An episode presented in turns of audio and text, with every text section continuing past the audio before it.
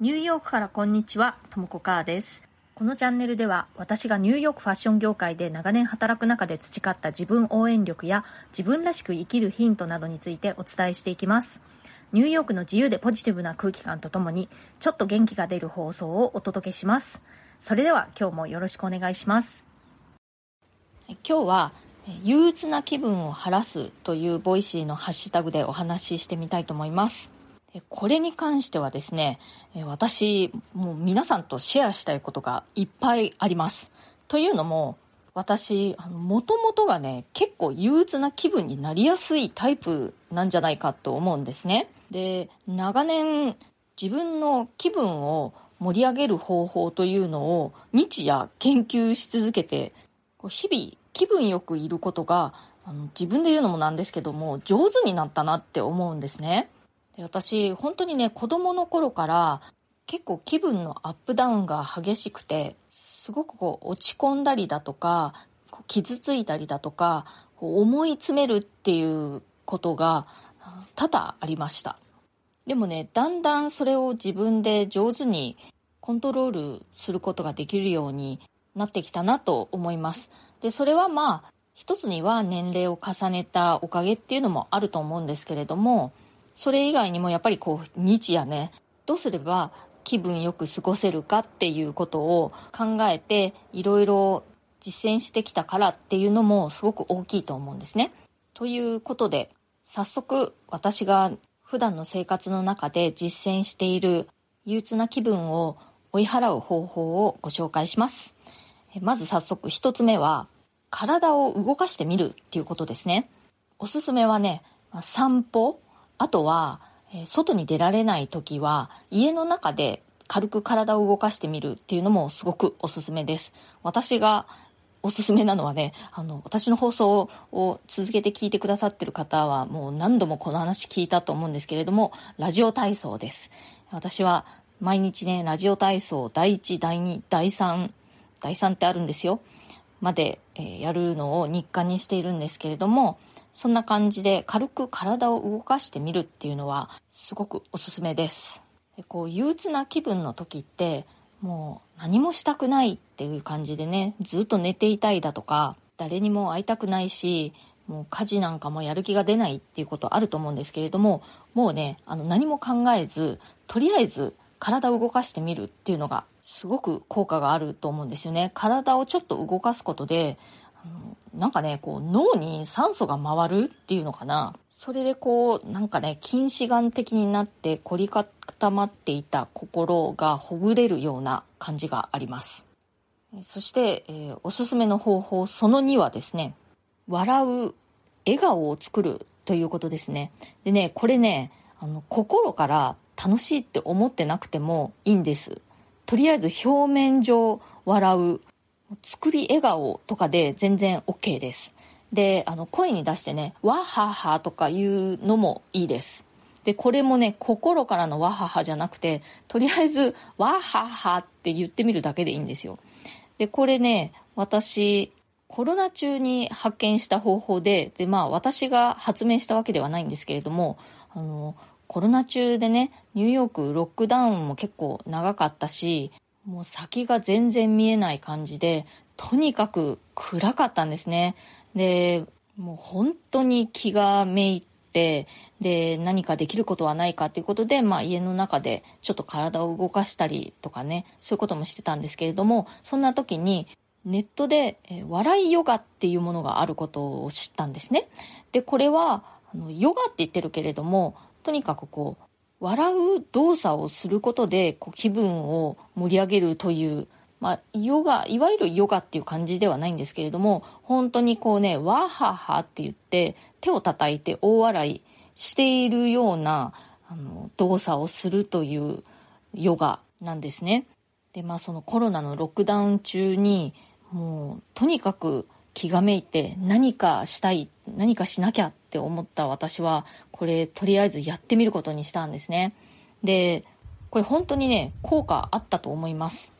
私が実際にコロナの時期に参考にしていた YouTube 動画のリンクを貼っておきますので、ご興味ある方は詳しいやり方、あの見てみてください。でもねこんなにちゃんとバッチリやらなくても本当に単に「わっはっは」とか言ってるだけでも効果あると思います、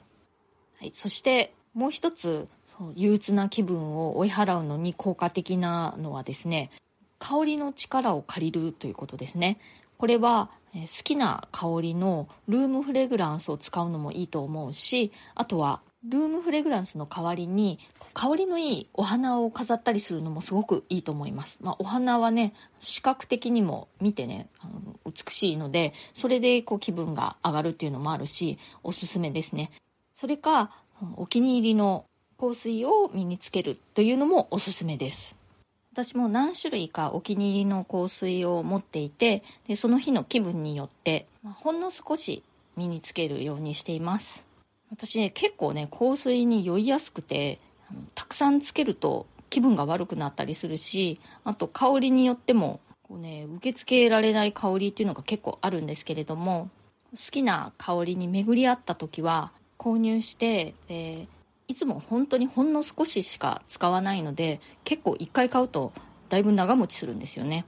でそんな感じで何種類かお気に入りを用意しておいてその日の気分で使うようにしています。で本当にね気分がめいってる時こそ香りの力を借りるようにしています。ああと香りといえばあのいい香りのキャンドルなんかもいいですね。でキャンドルが燃える炎っていうのを見ているとまたそれも結構癒し効果がありますよね。簡単にできて効果は絶大だと思うので香りをね是非生活の中に取り入れてみてください、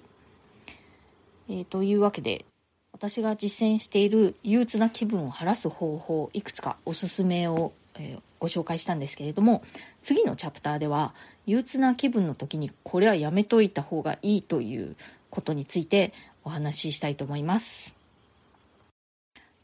はい、えー、憂鬱な気分の時にこれはやめといた方がいいと思うことはですねまず何と言ってもお酒を飲むことですね。お酒はですねまあその飲んだ瞬間はちょっといいかもしれないんですけれども後からガーンと落ち込みがきます。だからこう憂鬱な気分の時にまあお酒でも飲んで紛らわすかっていうのはね本当やめた方がいいと思います。お酒はもともと気分がいい時に飲むといいと思うんですけれども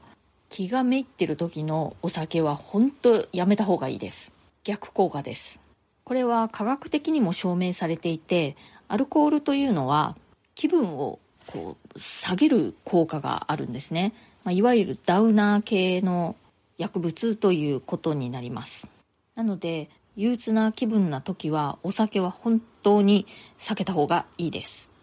それから憂鬱な気分な時にやめといた方がいい行動その2はですねこれは人にもよるかと思うんですけれども人と会うということですね私の場合は憂鬱な気分の時に人に会うと余計疲れちゃったりしますそういう時は LINE とかメールなんかで人とやり取りする方が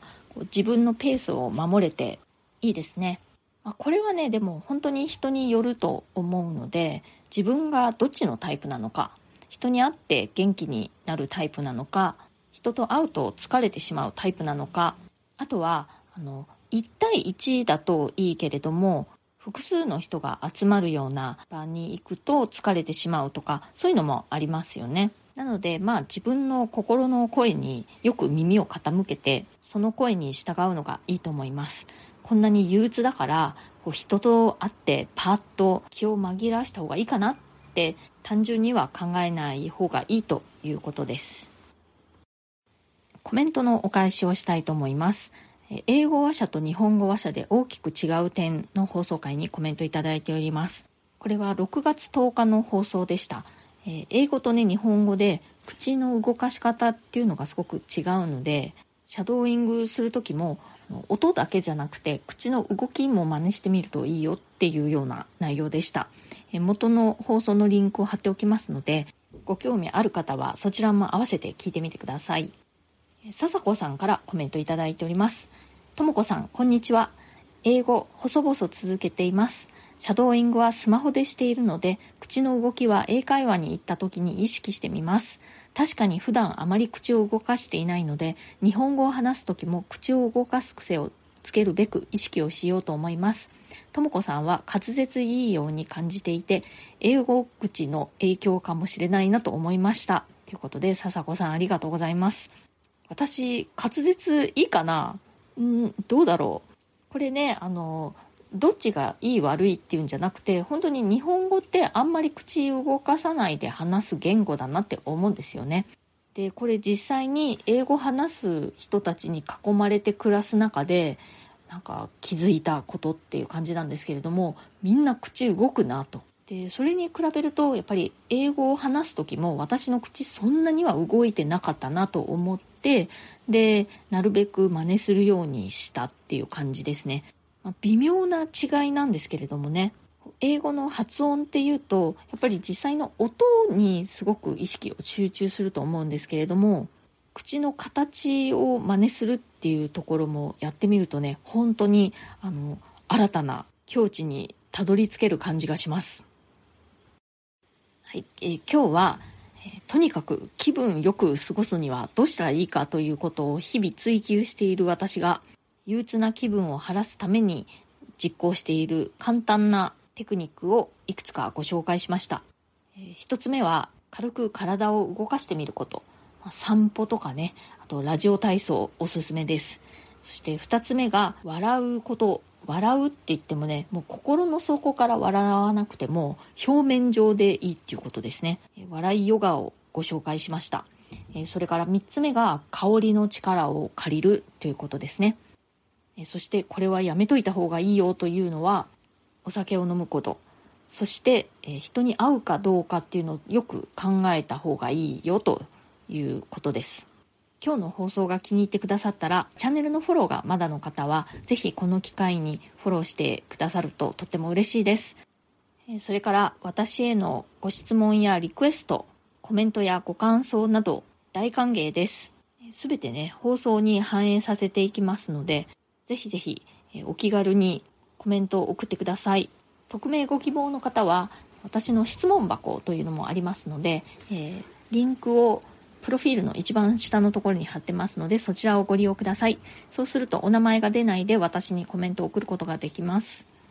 それからプレミアム放送も配信中です。週に2回程度、通常放送よりももっと近い距離感で、私の入浴生活の本音や仕事の裏話、プライベートなお話などをしております。一番直近のプレミアム放送は生放送で、えコメント返しをした放送のアーカイブになってます。通常放送よりも、まあ、生放送だったこともあってね、あのゆるい雰囲気、かつ、まあ、臨場感あふれる感じで、ちょっといつもの放送とは雰囲気が違うかなと思います。お申し込みは、ボイシーのウェブサイトからがおすすめです。リンクを貼っておきますので、そちらをご利用くださると確実かと思います。今日も最後まで聞いてくださってありがとうございました。それではまた次回。ともこかーでした。